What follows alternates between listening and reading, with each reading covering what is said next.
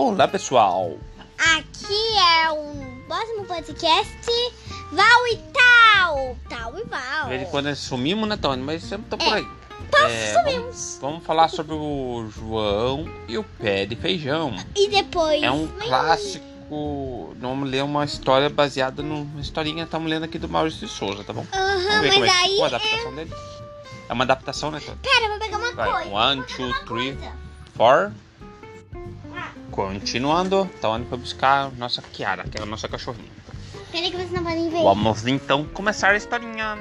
Era uma vez uma viúva que vivia de maneira muito simples em uma casa perto da floresta com seu único filho João. O menino cuidava de uma pequena horta e de uma vaca que era o único bem da família. A situação estava ficando difícil. Eles tinham, não tinham o que comer, a vaca emagrecia e quase não mais não dava leite. A mãe, muito triste, mas sem outra alternativa, pediu para João levar a vaca ao mercado e vendê-la.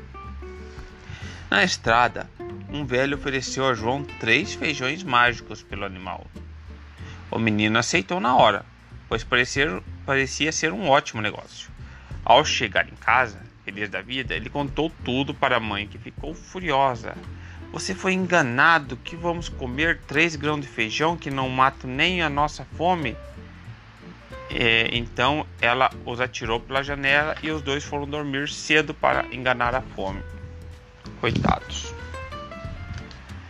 Pela manhã, João se surpreendeu ao ver no jardim um pé de feijão gigante, tem imagenzinhas aqui, que logo começou a escalar. Depois de horas, quando estava quase chegando às nuvens, apareceu uma linda fada que disse: João, seu pai era um homem rico e bondoso, mas um gigante que fingia ser amigo roubou todo o ouro dele e levou para o castelo perto daqui.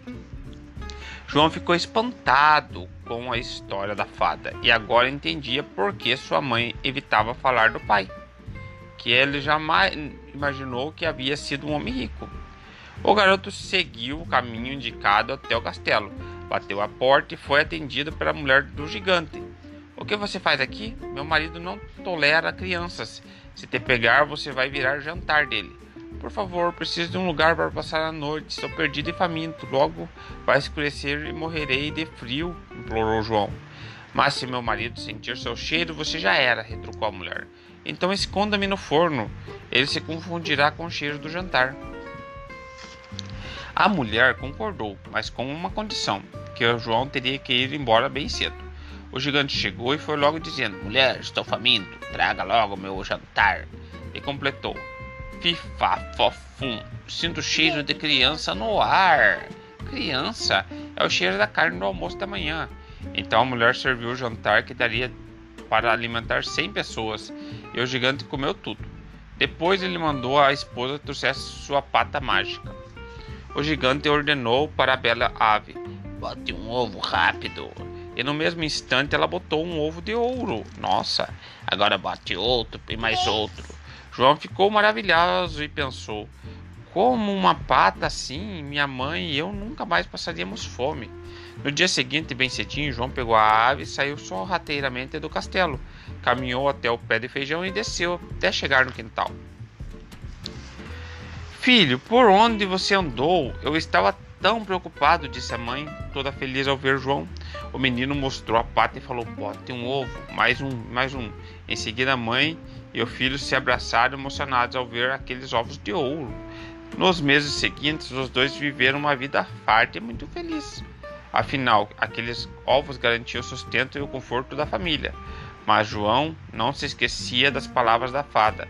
Por isso resolveu se vingar do gigante e pegar de volta todo o ouro roubado de seu pai.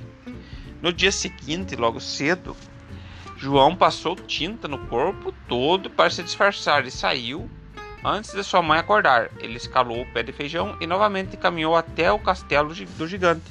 Quando a mulher abriu a porta, o menino pediu: Senhora, preciso de um lugar para passar a noite.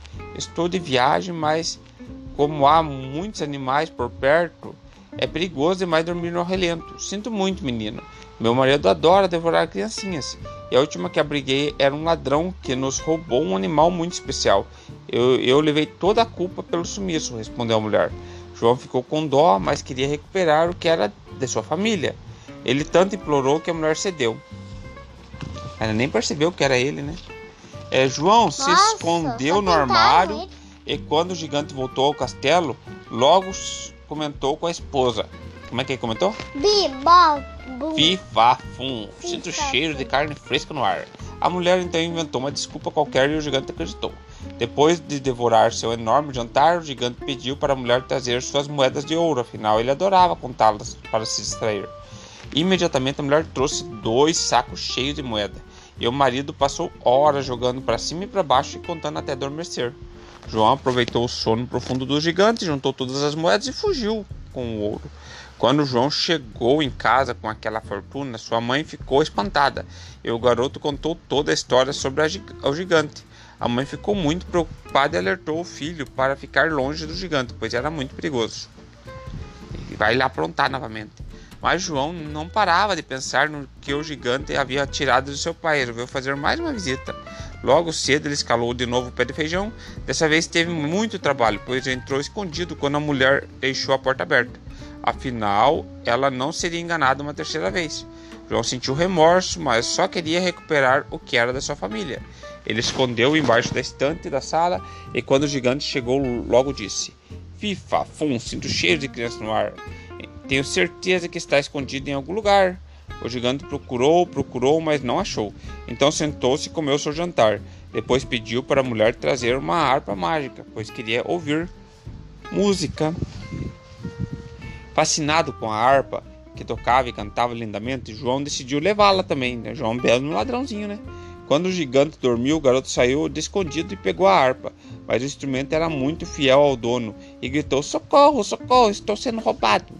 Quando acordou, o gigante havia viu João correndo com a harpa, mas como tinha muito comido muito, estava muito pesado e lento demais e não conseguia alcançá-lo.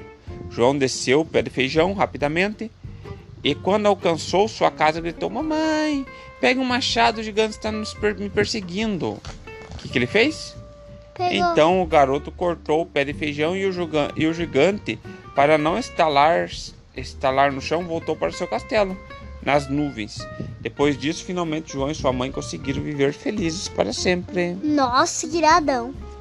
Fim da historinha, João e o pé de feijão, by Maurício de Souza. Né? Tá, lembro do livrinho dele. Tchau, pessoal. Valeu por ter escutado. Até o próximo podcast. Val e Dal. É, sabe-se lá Deus quando, mas vai dar certo, né? Tchau. Tchau.